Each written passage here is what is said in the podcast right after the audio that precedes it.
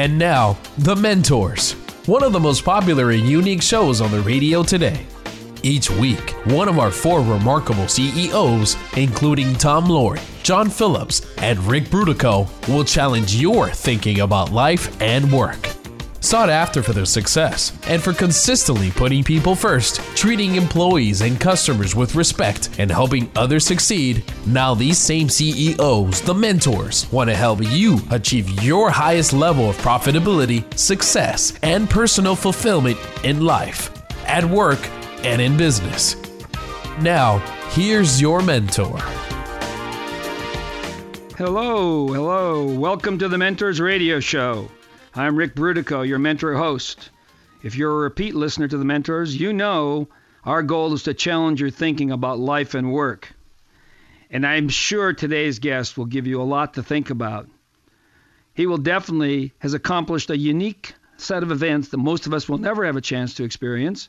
But most importantly, I want to know where and how these events help to transfer to his life, something we can all use to. Before we get to that, though, let me remind you that my personal philosophy is that wisdom is the important thing in life, not the organization you go to, the school you went to, the grades you got, the IQ, but wisdom. And what is wisdom except the knowledge, the intelligence, whatever you want to call it, that has been modified by all the experiences you've had over time. So we try to get people on this show that have accomplished something. They may not be the most financially successful. They may not be the most business successful. They may not be most life successful. But generally, when to put the package together, they've got a lot to tell us about. This is a unique guest we have today. We will talk about that in just a second. But let me remind you to write down this number, 844-610-8265. That's 844-610-TALK. You can call it anytime, 24/7. Leave us a comment or a question, and we'll try to answer it the best we can on the show.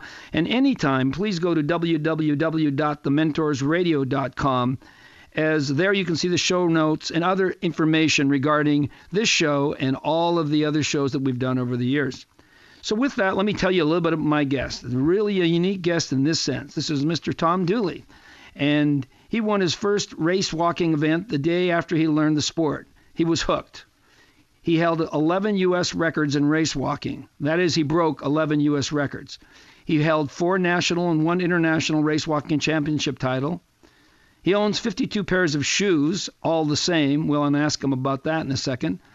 He's been in 2 Olympiads, on the U.S. track team in 1968 Mexico City and 1972 Munich Games. Those of you that remember that, those are 2 infamous times in both Olympic history and in international history. He's taught school as a history teacher in a local high school for 36 years, and he served for 26 years as a national coach for the Leukemia and Lymphoma Society in Team Training, and we'll ask about that as well. So what an interesting background. So hello, Tom. How are you? And please tell me how you got 52 shoes and what do you do with them? Well, what I did with them, first of all, is I wore them, and now I think I'm down to 25 is what I've got left. I used 25 pairs and intervening 50 years, and so near the end of my life, I hope to reach a tie. Well, you know, when I saw it, I saw this little thing on the note sent by my producer, and I saw 52 pair of shoes. I figured you were going to tell me something like I use 1 pair a week and wear them out from all the practice sessions, but I guess it wasn't that easy. No, it certainly wasn't, and along the way, I learned how to resole the shoes, and so when they disappear, they disappear for good, and they're not used to anything except as landfill. Yes, well, that's what happens when you use things well. I still have my first set of athletic shoes that I had probably 40 years ago. You know, I didn't wear them out like you do, I'm sure. But Tom, I am interested in something that I think I'm aware of on your shoes. They were given to you by a manufacturer as a competitor and a member of the U.S. Olympic team. So maybe you could tell that story, because it's always something that interests me, and I'm sure a lot of our listeners would like to know how that works. Sure. The brand was Adidas, and of all the shoe manufacturers in the 60s and 70s, they, way before the Amateur Sports Act, that's all they legally could do was give you equipment. And so the equipment that we received, and in my case it was wearing Adidas uniforms and Adidas shoes, is in lieu of a shoe contract, which didn't come until much, much later. In fact, it was like 1980, is that was the only remuneration you could get. And shoes were very, very expensive at the time, and so they were well appreciated. Oh, yeah, I'm sure. And I guess probably getting the latest and greatest technology, too, I would think. Yes. The readers may or may not know that, your listeners rather, may not. There was a big rivalry at the time between the only two manufacturers were Adidas and Puma at the time. Nike was not even heard of at the time when we started, and they would continually try to innovate the latest and greatest, hand them out to the athletes that were sponsored by each company, and hope that those shoes would result in the resultant records or whatever have you, and then that would be a great sales promotion. Well, and I imagine they also learned a lot, too. I mean, if you complained about the shoe, you probably said, you know what, this isn't getting me anywhere. I'm not improving, or I get a blister, or whatever it is that might be that happens to people that wear shoes like you do. Wasn't that part of it, too, that they were learning off of your use? They would, and they would invite athletes, actually, once we were over in Europe, they would invite athletes who had the opportunity to actually go to the shoe manufacturing companies and actually try out the latest, and they would do on-the-spot modifications and get it to where you could actually use them and then send you back for your competitions with what you actually specified. And so everybody individually could actually wear a pair of shoes that were made specifically for them and their needs. Well, see, that's interesting because one of the things that we're going to try to do today is learn from you some of the things that happened in your life, and especially the athletic life and the ability to be on the starring stage and for the U.S. Olympics, and transfer those to both life lessons and business lessons for all of us that have never had that experience. But here's an example. You were probably, not you, I wouldn't say you would only, but this was a unique kind of focus group, right? I mean, that's what we do in business all the time. We get users, and we talk to them for a long time, and people are behind one-way mirrors and looking and taking notes and trying to figure out what these people want. They were doing it with you on the open stage. Exactly. And the more success an individual sponsored athlete had using a product that was becoming well known, that did translate into business sales, and it was very, very successful for a long period of time. And that model is continued today with the third major brand of Nike. Oh, yes, I'm sure. You see Nikes everywhere you go, and they're like, I guess, in almost every sport, but probably so are the others by now, I guess. But when we're coming up close to a break. We only have a minute left, but maybe you could give us a quick definition that we'll go into after. What was your sport, and what does it mean, race walking? Sure. My sport was, as you said, race walking, which conformed to the rules of walking and not running, and it's an extremely technical sport with judging to make sure that you are walking the entire length of your race. The races in the Olympics are 20 kilometers and 50 kilometers, which translates to 12 and a half miles and 31 miles, which is the longest track event in the U.S. in the Olympics. Yes, and so as I said, we're coming up against a break, and that's a very interesting sport. A lot of us which don't know a lot about. We'll pick it up again right after the break. Stay with us. I'm talking to Tom Dooley, an Olympian, 2 Olympics, the 1968 and 1972 Olympics, and we look forward to talking right after the break, so stay with us. Hello, I'm Mike Lindell, the inventor of MyPillow, and like all of you out there, I had problems sleeping. Pillows would go flat, I would flip-flop all night long, I would wake up with a sore neck, maybe a headache, or feel like I needed a nap even though I slept 8 hours. When I invented MyPillow, I wanted it to where you could move the patented fill to give you the exact support you need as an individual, regardless of sleep position. MyPillow will get you into that deep sleep faster, and you will stay there longer.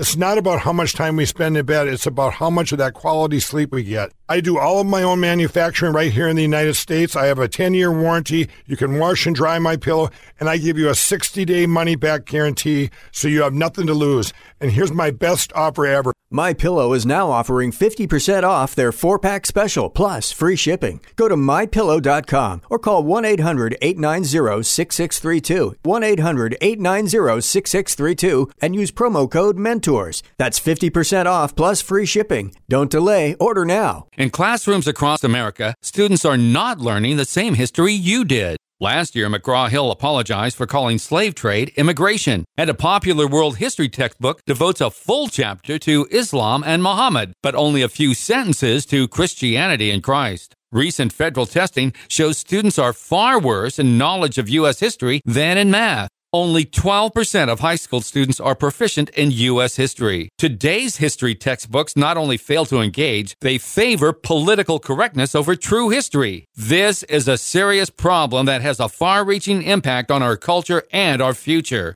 What are your kids and grandkids learning? At CatholicTextbookProject.com, you'll find fresh, accurate, engaging history textbooks. Used in Catholic schools in more than 60 dioceses, these textbooks are highly praised by all, even award-winning secular university professors. Go to CatholicTextbookProject.com to find out why.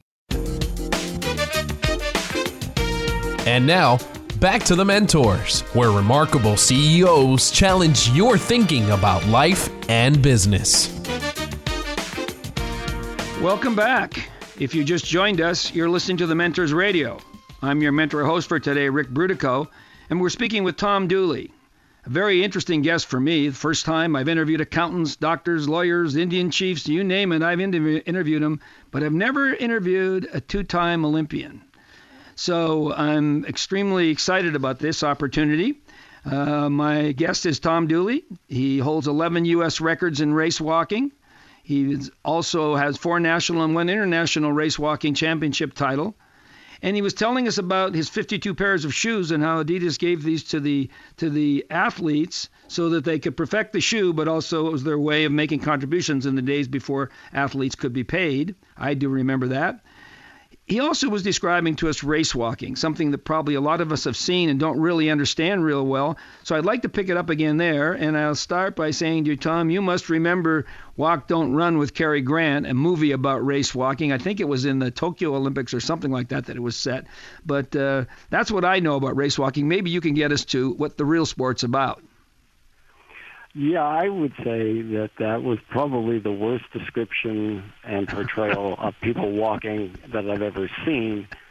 And seeing Cary Grant walk in his underwear didn't really hit the mark. But it was funny, though, right? It was funny. It was funny, and just the title makes me laugh. But in terms of the actual sport, it was let's just say it was less than what could be shown. There's other movies like that, and I just tend to forget them. But I imagine you would. And that's kind of why I'd like you to review it one more time. I know you started to right before the break, but review one more time what this sport is about and what the technique and the uniqueness about this particular sport. Sure. The sport got its start in England, and the two types of walks were walking from pub to pub in England, distances of around 7 miles, or from church to church. And those races still exist in England today. Over time, as they progressed, they began to create rules to differentiate between walking and running. And the first rule was 1 foot must be on the ground at all times. And that's the difference between walking and running. And later on, they came up with a second rule was that your knee of your lead leg must be straight through the entire range of motion until it passes your midline. And what that does is prevent people from looking like Groucho Marx. That if you walked fast with your knees continually bent, not only would you get shorter, you could walk very, very fast. And so by creating the one foot on the ground at all times and your knees straightened, then you have what we would look at and your viewers would look at as modern race walking. You know what's interesting about this, as you say these things, I mentioned a movie that was shot back in the 50s or 60s, and you mentioned Groucho Marx, and I'm thinking, you and I are about the same age, but most of my listeners probably went, what in the heck are they talking about? Groucho who? Well, maybe not. Yeah, you're right. Oops, that's a historical fact there. It's a very minor one. Yeah, you're right. But it's good. So let's move forward from there and talk about another thing that you spent a lot of time doing, which was being a teacher. I know you taught high school history. Am I correct about that? Yes. I graduated in the 60s from San Jose State, which at the time had one of the top teaching career education programs at the time. I started teaching, and I basically taught history for 36 years until I retired. Like one of my favorite subjects in school was history, so I'm jealous of the fact. And by the way, for a lot of people don't know it, a lot of the state schools were so-called teachers' colleges early on because they trained teachers, and obviously in things such as history, they had the lead kind of in that particular field. But when you taught history, you were teaching students. Were you also a coach at that time? Yes. In the 60s, all the way through probably the 90s, when you were a history teacher and you were a male specifically, one of the reasons you were hired was to do something in the extracurricular area. And because I had a track and field background, I was signed up to teach track and field and cross country, in addition to my history duties, which I did for quite a few years. So you weren't really teaching race walking though at that point, I guess. It was the more typical, yeah. Yeah. But although race walking is, as you made the point earlier, is what 20 kilometers and 50 kilometers. So we're talking about pretty good distance, and I guess therein is the similarity. Yeah, it was interesting, and because teaching was so competitive at that time to get a job, especially in the San Francisco Bay Area, one of my professors at San Jose State, before I went for my job, he says, "Don't forget to wear your Olympic blazer." I did, and I got the job because the principal was very impressed with that. So. As well he should be. We all should be. There's very few of us that ever had that experience. I think. You got to play all your cards when you're at the table. So, but I'm curious. I would think then both of those two things, long distance running or distance running, and of course distance walking or race walking. One of the common factors that comes out of my mind, which just seems to ring through all kinds of things, and that is endurance.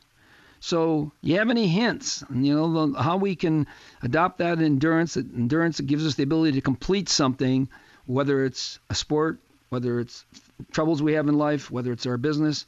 Any thoughts on that? Yes, we had talked about a little bit about that earlier, and I believe that in any endeavor, having a plan for the future and having the ability to alter that plan, but not to lose sight of the plan, is really, really valuable. And it was one of the major principles I tried to instill when I was teaching and then coaching later on, was that we are doing, we're completing an endurance event. And so I'm going to be with you the entire way, and if we need to change your path or your goals, that would be fine, but we're not going to lose sight of what we're trying to accomplish.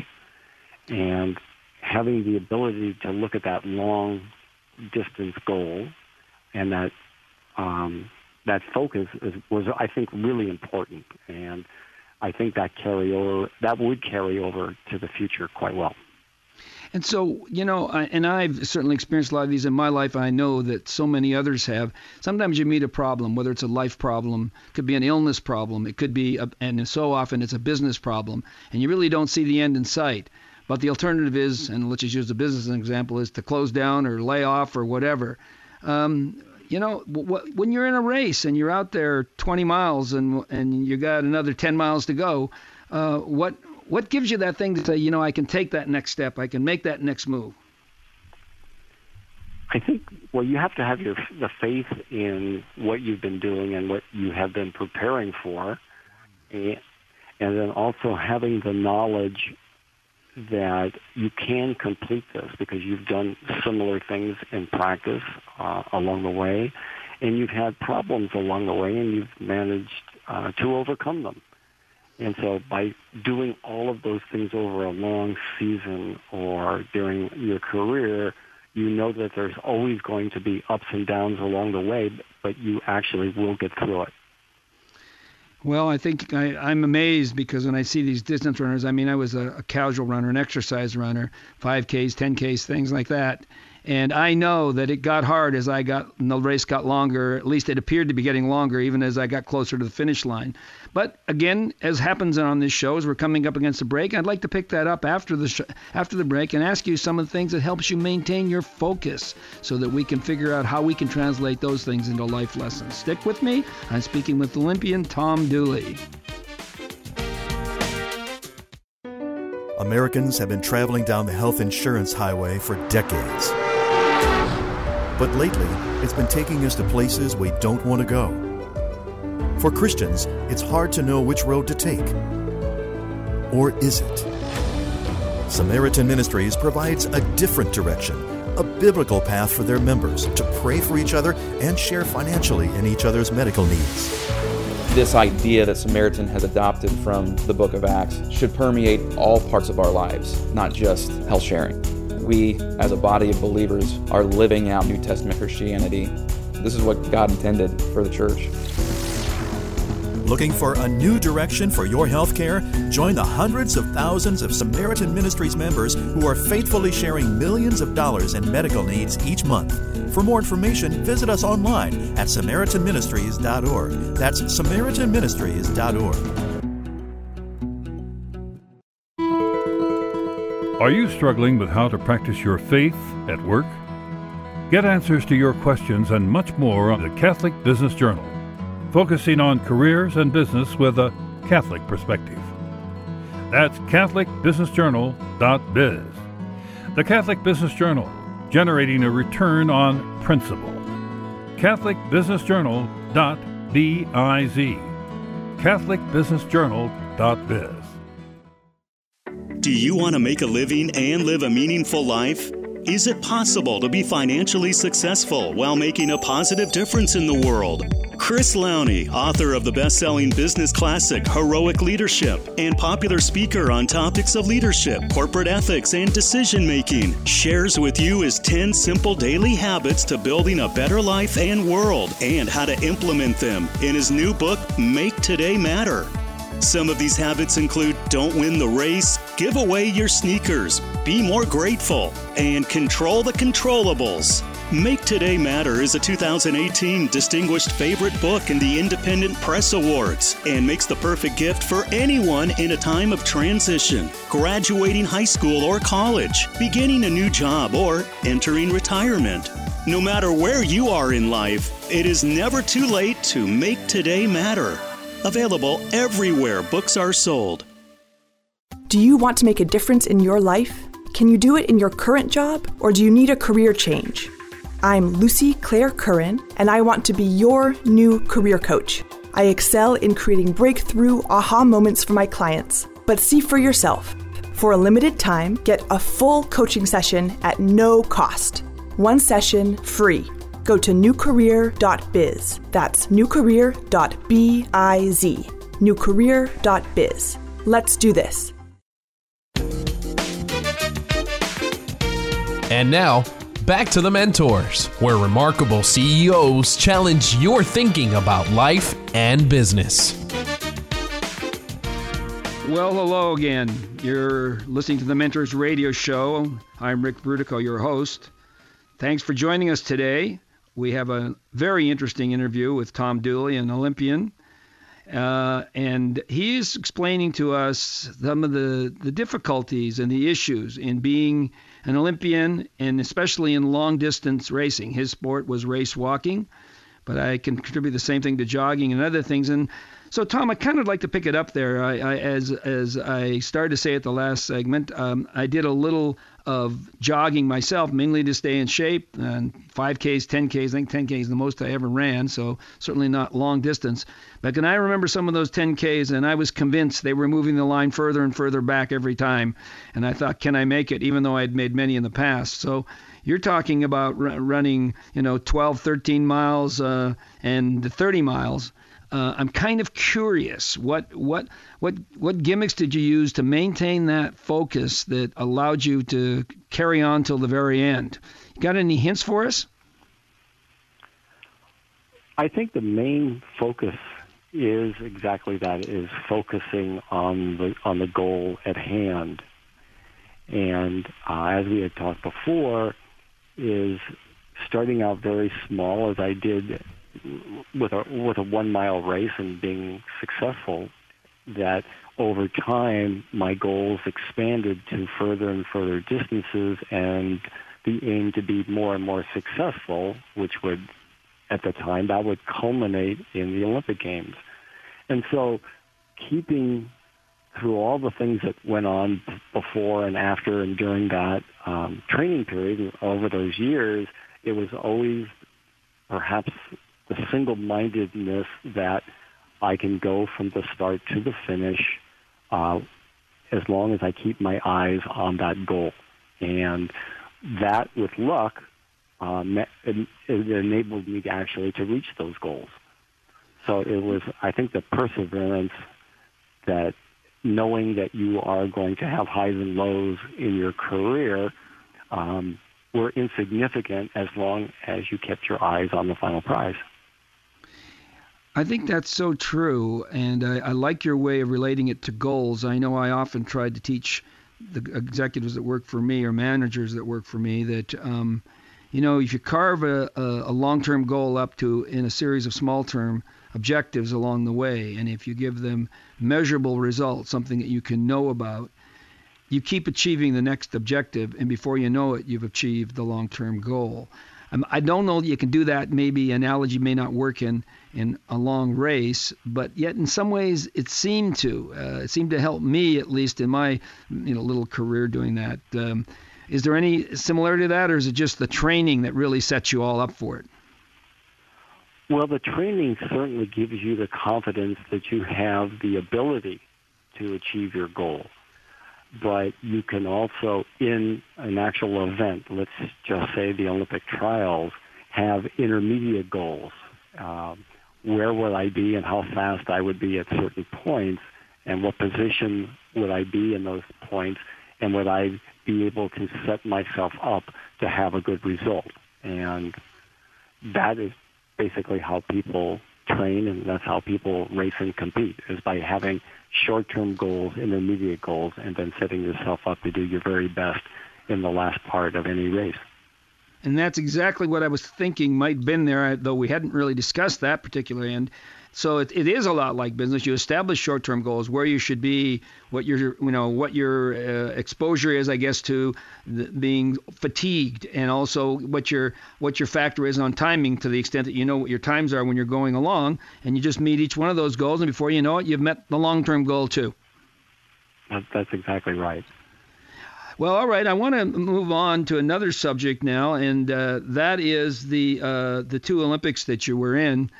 For our listeners that are younger, you may or may not remember that both the 1968 Olympics and the 1972 Olympics, I think we can say, were infamous for a lot of reasons. And the one that I'm really referring to first, Tom, is the 1968 Olympics, where Tommy Smith and John, I think it was Carlos, if I remember correctly, did the infamous black hand salute while they were on the podium. Did you know about that? Did you know them? Do you have an insight that you can help us understand what that is and how that came out for them? Sure. First of all, both John and Tom were roommates of mine at the Olympics because we had all attended San Jose State together in the 60s, and we were still students. I had breakfast with John many, many times and would always see Tommy Smith on his way to his ROTC meetings at 8 o'clock in the morning at San Jose State. The athletes who were not involved in that actual protest were very unaware of exactly what was going on, although there were rumors that were rife throughout the village. Everybody sort of knew something was happening or going to happen, but no one was sure exactly what was going to happen. And it was just a very small group of athletes who decided to protest.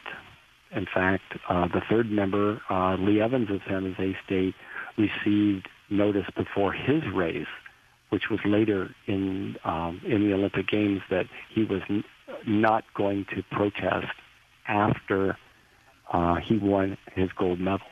In other words, the protest was considered done with the actions of Tom and John. Oh, very interesting. And do you stay in touch with these individuals? Have you seen them relatively recently? I have kept in contact with all those athletes that I was familiar with in the 68 and 72 games, and we have reunions from every 10 years. And I just got back from the 50th reunion of the 68 Olympic team in Colorado Springs. Tommy was there, and Lee is in Africa at this moment. And John had another speaking engagement, I believe it was in Spain, so he didn't make the reunion. Well, it's very amazing, and for those of you that don't, you should look up this event, because these gentlemen changed history in so many ways, and they woke us up to a lot of what was going on in the world that candidly most of the world wasn't aware of. And sacrificing, and that's what I'm going to ask you as we kind of run up against another break here. I'm sure he had committing some sacrifices that affected them. Are you aware of sacrifices that they may have come into play because of this? And we only have about 30 seconds for this. Yes. The sacrifices of both Tom and John was that their careers after the Olympics were ever affected. In other words, they almost had an asterisk after their name when applying for jobs or career choices for many years after 68, that they were known as the guys who protested, because there was a very, very vehement backlash against their actions in those Olympic Games. That's true. I remember that myself. Yeah, I remember that myself. So we're up against a break again, so stick with me, and I'm going to ask Tom about the Munich Olympics as soon as we come back. You're listening to The Mentors Radio. Do you have a message for our listeners? Imagine right now, instead of hearing these words, you could be hearing your message on the Mentors Radio Show. We offer a multimedia package and special benefits available only for our radio partners. We love to customize a package that best suits your needs and goals. See for yourself. Give us a call at 844-610-8255. That's 844-610-TALK. 844-610-8255. Or drop us a note at thementorsradio.com to learn more. Americans have been traveling down the health insurance highway for decades. But lately, it's been taking us to places we don't want to go. For Christians, it's hard to know which road to take. Or is it? Samaritan Ministries provides a different direction, a biblical path for their members to pray for each other and share financially in each other's medical needs. This idea that Samaritan has adopted from the book of Acts should permeate all parts of our lives, not just health sharing.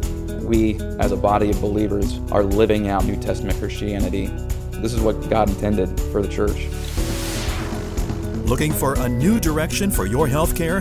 Join the hundreds of thousands of Samaritan Ministries members who are faithfully sharing millions of dollars in medical needs each month. For more information, visit us online at SamaritanMinistries.org. That's SamaritanMinistries.org.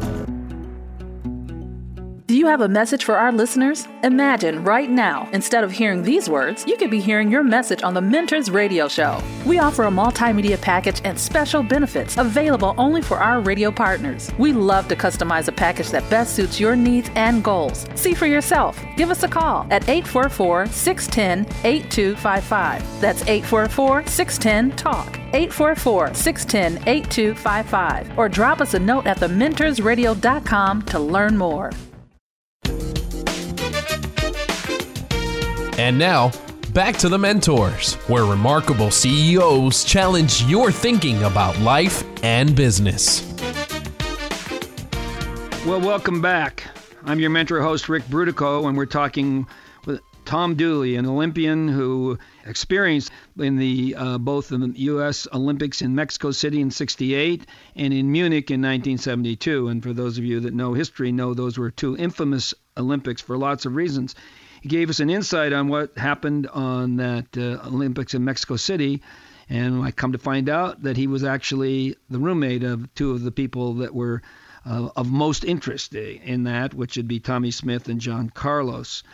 But I also want to know about the Munich Olympics, because that was a tragedy beyond, a different kind of thing altogether, and certainly a tragedy.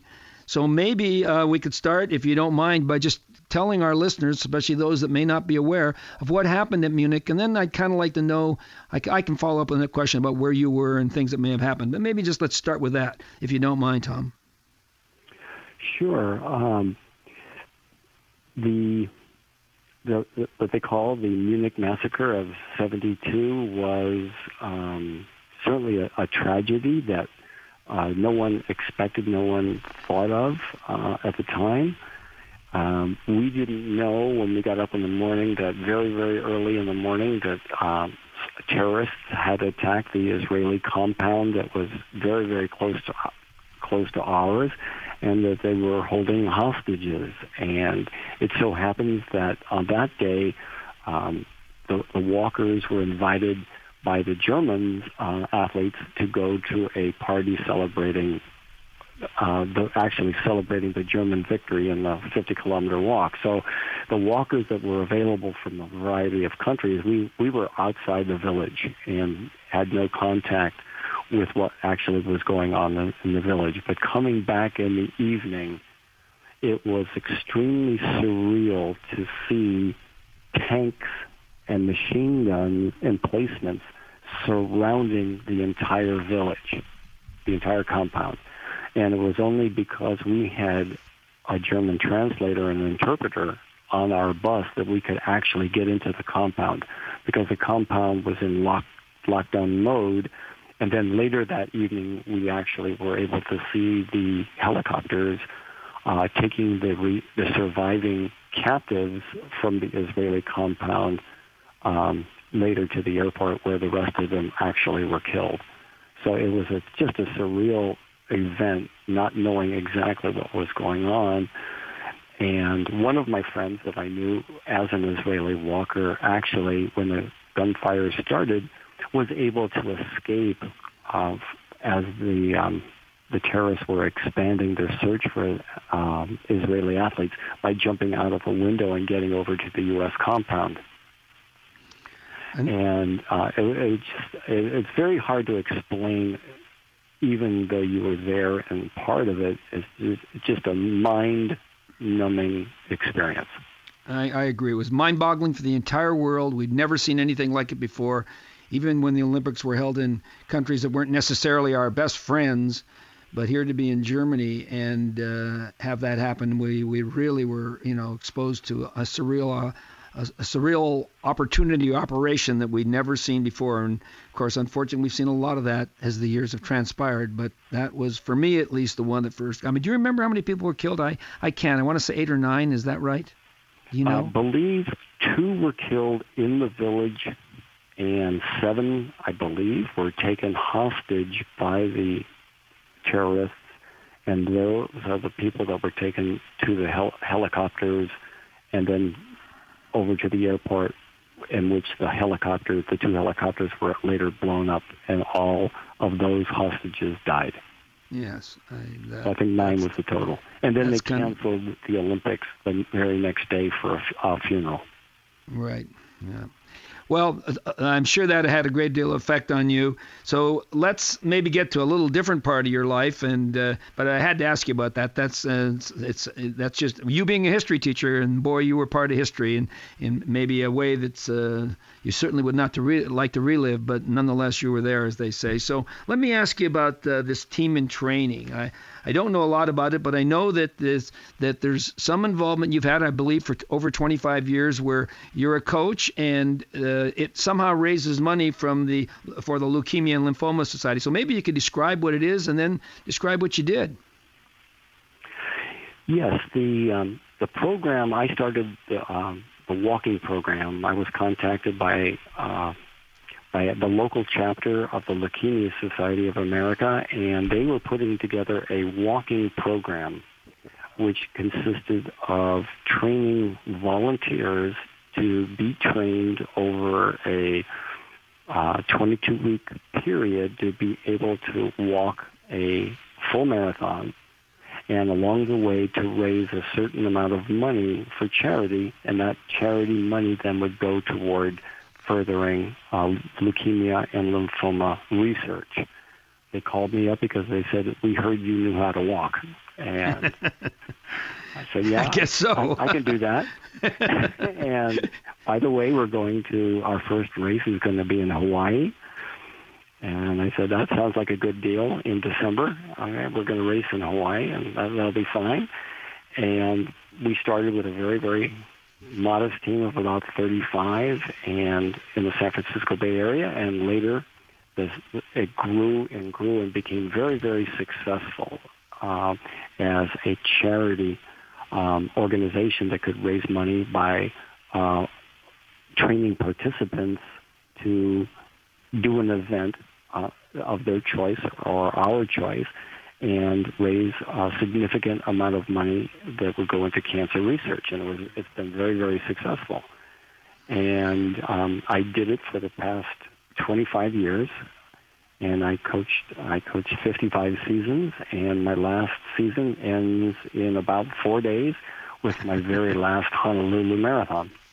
Well, good for you. Do you have that where you started? In fact, I wanted to do it that way. Oh, that's great. And it was always interesting because my birthday is always on the event weekend. So, excuse me, and that'll be fine. That's right. Well, that's amazing. You know, so this event, what's a little unclear to me is who are the people that are being trained? Because you're training somebody else. Who are those people? Are they budding athletes, or what are they? No, I would say they are like an average participant who sees an advertisement of, do you want to go to a race and complete a marathon and raise money for charity? And they sign up. It's usually point of advertising, where we would send flyers out all across the country and put them in magazines and word of mouth, and advertise locally in each location. And it just grew and grew over those 25 years that we had 53 chapters across the U.S. that would promote it. And there were thousands of people who joined, and they're still actually doing it all across the country, although the format has changed slightly. Well, I think I read, you maybe can confirm or not, I read somewhere, I believe, that they've raised over $1 billion for these charities. Does that sound right to you? That's right. That number was reached, I think, 2 years ago.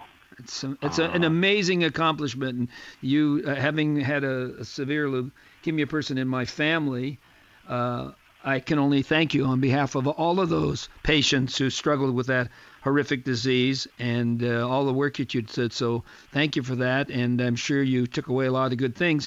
We're coming up against a break again, so let me invite you to stay with us for our final segment, and we'll see what Tom Dooley has taken away from this career of over 55 years of coaching, teaching, and being an athletic participant. Hey, there's something new for you at the MentorsRadio.com website, a new special offers page. There you'll find unique offers available only to our listeners, you. For example, have you ever wondered if a career coach could help you get to the next level? Find out. For a limited time, a superb career coach is offering you a free session.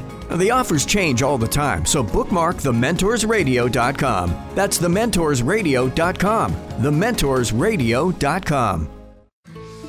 There's a new book out that will open your eyes in ways you never expected. It's called Bully of Asia by Stephen W. Mosher, a critically acclaimed author and internationally recognized authority on China. In Bully of Asia, you'll find insightful and timely commentary on the economic and geopolitical rise of the People's Republic of China. You'll learn what China's aspirations for resurgence and hegemony mean for America and the free world. Bully of Asia is a must-read for anyone concerned about China's growing power and influence, and the threat of an increasingly aggressive and militaristic China poses to Western democratic values. To get your copy of Bully of Asia, go to bullyofasia.com. That's bullyofasia.com. Find out why China's dream is the new threat to world order.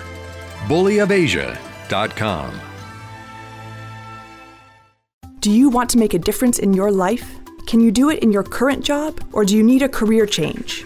I'm Lucy Claire Curran, and I want to be your new career coach. I excel in creating breakthrough aha moments for my clients, but see for yourself. For a limited time, get a full coaching session at no cost. One session free. Go to newcareer.biz. That's newcareer.biz. Newcareer.biz. Let's do this. Do you want to make a living and live a meaningful life? Is it possible to be financially successful while making a positive difference in the world? Chris Lowney, author of the best-selling business classic Heroic Leadership and popular speaker on topics of leadership, corporate ethics, and decision-making, shares with you his 10 simple daily habits to building a better life and world and how to implement them in his new book, Make Today Matter. Some of these habits include don't win the race, give away your sneakers, be more grateful, and control the controllables. Make Today Matter is a 2018 Distinguished Favorite Book in the Independent Press Awards and makes the perfect gift for anyone in a time of transition, graduating high school or college, beginning a new job, or entering retirement. No matter where you are in life, it is never too late to make today matter. Available everywhere books are sold. And now, back to The Mentors, where remarkable CEOs challenge your thinking about life and business. Well, welcome again to The Mentors Radio. I'm Ric Brutocao, your host, speaking with Tom Dooley. And for those of you that have stayed with us the whole program, you've been rewarded with a fascinating story and great information about both the athletic world, the Olympic world, and historical events that took place, as I've called it a couple of times, probably the two most infamous Olympics in our history. So with that, welcome back, Tom, and I'm going to try to only have a short period of time in this, our final segment. But, you know, one of the things that I wanted to ask you about, because I'm focused on how things that you do in the athletic world, which is, I know, is focused on preparation, practice, repetition over and over again, and at the same time, confidence. You have to have the confidence to succeed. So you being both an athlete, an Olympian athlete, but also being a teacher, how do you balance those things to have humility and the ability to be teachable, remain teachable, especially as you set a new record or win a new race or whatever happened? What has been your experience there? Well, first of all, I felt very, very early in my career, either as a teacher or as an athlete, I was always grateful for the experiences that I had. I had a wonderful education, both at San Jose State and later at the University of Santa Clara. And I think those places gave me the tools academically and athletically to be successful. as well as understanding that you're not going to be continuously successful without failure or blips along the way.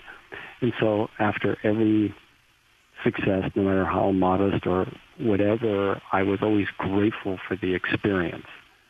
And the feeling of gratitude in one area then would lead me to believe to be able to expand my horizon and to do better. And so it was a continual gratitude for the success that I had and gratitude for the feelings of learning from the experiences that were not so successful.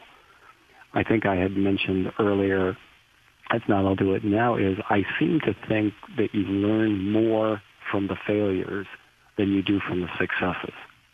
Let me comment on that. I will tell you, I don't remember you saying that earlier, but I can't tell you that I have done an interview where someone hasn't told me that, either in the preparation or told me it on the air.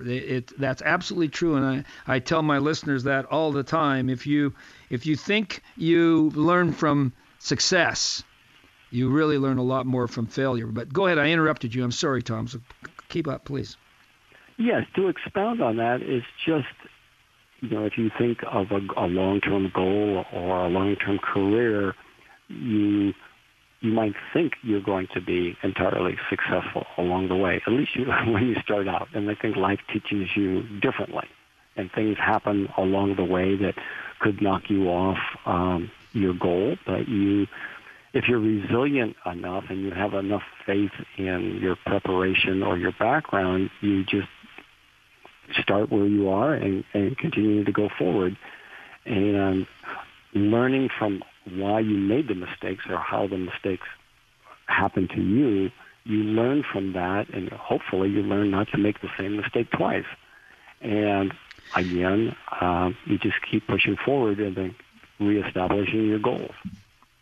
Well, thank you, Tom. And as I promised you, these segments end quickly, especially as we get to the end of the show. So I thank you very much for taking time and coming to speaking with us today. We've run up against the timer again, and I want to remind all of you that you're listening to The Mentors Radio. You can download any of these shows at www.thementorsradio.com. That's www.thementorsradio.com. There's archives there for you to hear and also to see.